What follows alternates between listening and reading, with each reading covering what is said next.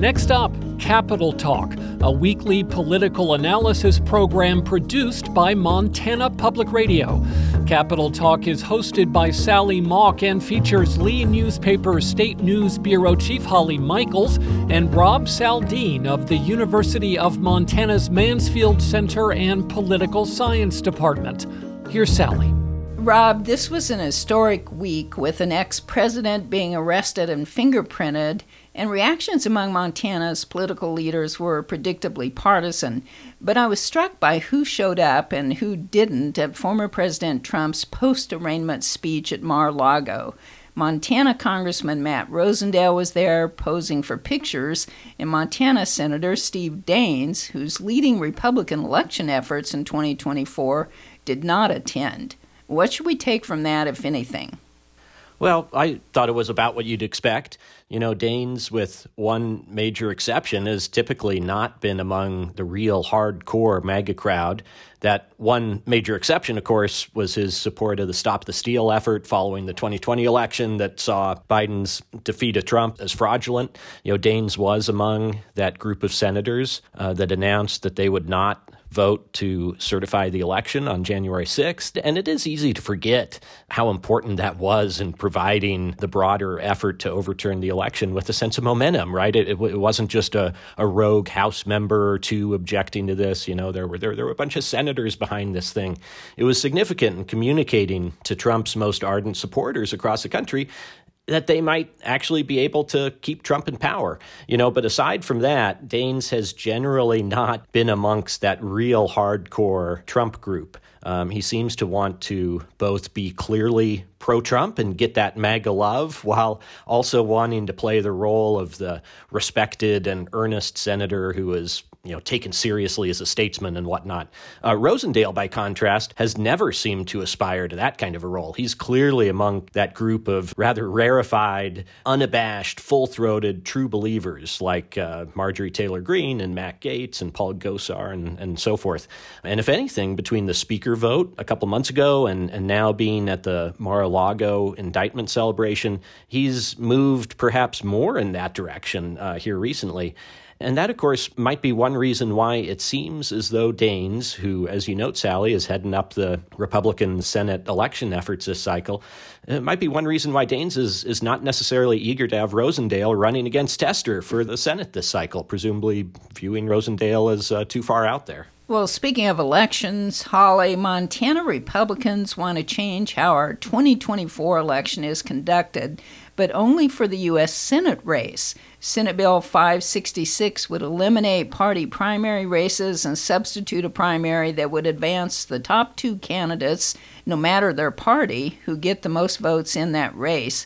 And Polson Republican Greg Hertz says the change would ensure the most popular candidate wins. These are six-year terms, and to me, if we're going to send someone to Washington, D C, they should have the majority support of our um, of our voters. But Senate Minority Leader Pat Flowers believes the bill is a blatant effort to defeat incumbent Democrat John Tester. Let's not kid ourselves. This is just brazen partisan partisanship targeting a single race.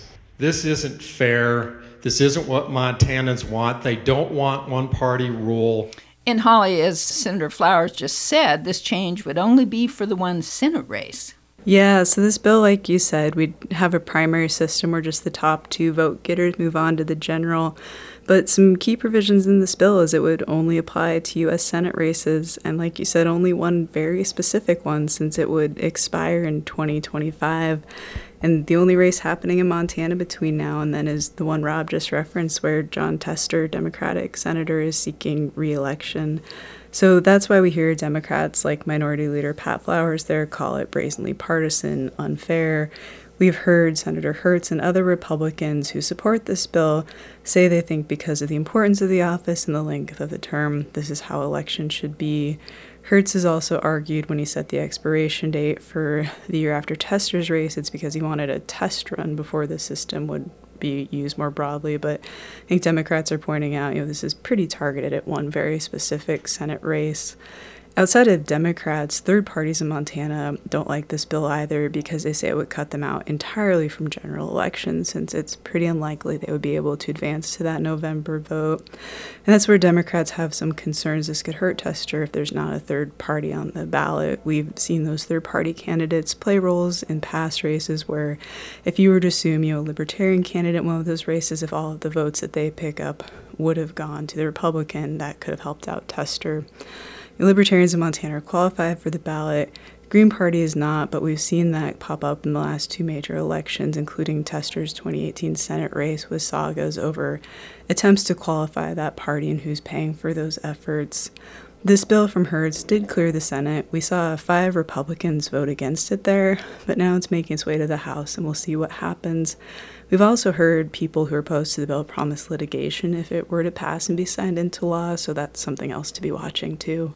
Well, Rob, Senator Tester did win his last race by just over fifty percent of the vote. So why should he worry about this proposed change? Well, he should worry because it'll make it tougher for him. You know, I don't think it's a disaster if this thing goes through, but but it would make it tougher for him. You know, one thing on the jungle primary, in, in the abstract, this is not a crazy idea. A, a few states, including California, have jungle primaries, and, and actually a lot of pro-democracy reformers have pushed jungle primaries as a way of breaking the two-party stranglehold in our elections, or as a way of boosting more moderate candidates, or increasing voter turnout and, and so forth. So there are certainly principled arguments for this kind of thing, but that's definitely not what's going on here. Republicans are trying to change the rules because they think it will give them a better chance of beating Tester, and, and they're right on that. In Tester's three Senate runs, as you noted, Sally, you know, he hit fifty percent in the most recent one against Rosendale in twenty eighteen. But the other two, he did not. And in twenty twelve, the Libertarian candidate Dan Cox took a significant chunk of the vote when Tester defeated Denny Reiberg. And if you had eliminated Cox from the ballot, there's a good reason to think that most of those Libertarian votes would have gone to Reiberg, and at the very least, it would have been an even closer election. The striking thing here, as as you noted, Holly, is that Republicans in the legislature barely even pretending that this is something other than a, a cynical power grab. They give a little lip service to kind of some principled element here, but as you all both noted, they aren't saying that they want to move to a jungle primary for all of Montana's elections. They aren't saying they want it for all of the congressional elections or even all the Senate elections moving forward, right? They, they only want it for this one particular election in this one particular year. Meanwhile, Holly, there are also allegations of election shenanigans going on in Cascade County. Many voters there have lost faith that their new clerk and recorder, Sandra Merchant, can be trusted to administer fair elections in their county. What's behind her critics' concerns? Yeah, this has been quite the saga and is causing, like you said, a lot of stress and concern for voters and schools and the library in Cascade County. What happened is back in March, Sandra Merchant, who's the fairly newly elected clerk and recorder for Cascade County, sent emails to Great Falls Public Schools and Sun River Public Schools saying that because of the loss of a mail services vendor, it wouldn't be economically or administratively possible to hold their upcoming elections by mail, which is how those types of elections are normally held. And she said instead they'd look at doing it at polling places. And that created a huge amount of concern because those are pretty typically low turnout elections to start with, and then having them at polling places could hurt that even more. Even on regular on-cycle presidential elections in Montana, the vast majority of people in the state, you know, well more than seventy percent vote by mail. Merchant said she was told about the closure of this company back in January and had a backup option, but that option later said they didn't have the capacity. And this actually came out through reporting by the Great Falls Electric, who first covered this issue. And Merchant and her office really didn't say much to clarify what would happen with the election, how it would work at that point. Reporters around the state started pushing on this. People in Great Falls started asking a lot of questions. Finally, there was a meeting held March thirty-first where there was a pretty large crowd. They actually had to move the venue to accommodate it. And at that meeting, Merchant told people that ballots would be mailed out April seventeenth as they were supposed to, and the election for schools would still be held May second. But she did say there's going to be polling place options, which is not really the norm for these elections. And that would be the same setup for a public library election that's also on June sixth. Merchant said they'll use in-house employees to do the print jobs, sort everything, all the work that's typically done by that vendor. The people at this meeting still had a lot of questions for Merchant, asking about the added cost that a polling place election would incur. The school district's concerned that it could be tens of thousands of dollars. Merchant disputes that. But if there is, it's also not clear who would pay for those additional costs. And on top of that, this whole thing's just caused massive headaches for both the schools and the library, who have some pretty major needs they're hoping to have met with these elections. You know, the library said, for example, if the levy they're running doesn't pass, they'd have to cut staff and hours. So pretty complicated, pretty frustrated for people up there. You know, Merchant's a Republican. She was elected last fall in a really tight race. She bid out longtime clerk and recorder Rena Moore, who was a Democrat.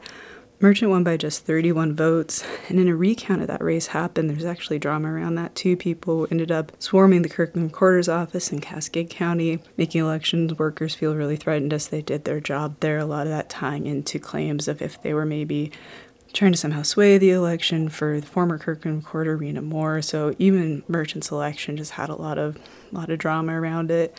I think it's fair to say it's been a pretty intense time for Cascade County with these elections, and probably worth watching pretty closely as it goes forward to see how they actually unfold. Well, Rob, Cascade County isn't the only place having election issues. There are efforts across the country to change how elections are conducted in the wake of the false allegation that the twenty twenty presidential election was rigged. This is something that's happening in a lot of places across the country.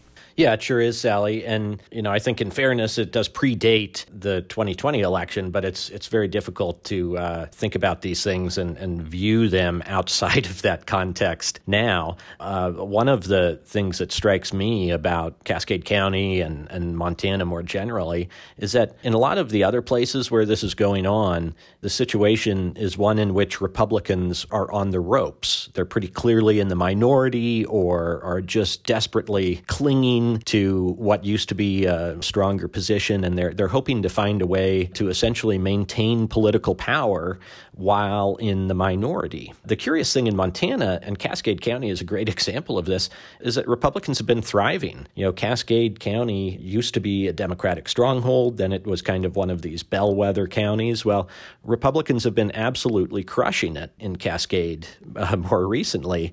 They are not desperately trying to cling to power. So one does wonder why you need to go to such efforts to try to tilt things in, in your favor. Finally, Holly, there are several proposals to amend the state constitution, but they may be headed to defeat after they did not pass the House with enough votes to achieve the required supermajority, though we won't know that for sure until the Senate votes on them. Earlier this session, Republicans were saying it wasn't a given that their party would vote as a bloc on some of these constitutional referendums, and looks like they were right on that. Like you said, several proposals looked to be in trouble after they saw enough Republican deflections to not look likely to be able to get the one hundred votes needed in the whole legislature to make it to the twenty twenty-four general election ballot. You talked about this before. Republicans hold a supermajority in both chambers with one hundred two votes across the House and Senate, but they lost enough votes, and it's pretty unlikely that Democrats aren't going to be voting for any of these referendums, so they seem to be stalled. That's with one exception. There is a measure for mental health trust fund, which saw pretty overwhelming bipartisan support and looks to be doing okay. Holly and Rob, thank you very much. I'll talk to you next week. Thanks, Sally. Thank you, Sally. You've been listening to Capital Talk, a weekly political analysis program produced by Montana Public Radio. Capital Talk features Rob Saldin of the University of Montana's Mansfield Center and Political Science Department, Lee Newspaper's State News Bureau Chief Holly Michaels, and hosted by Sally Mauk. Join us next week for more analysis of Montana politics.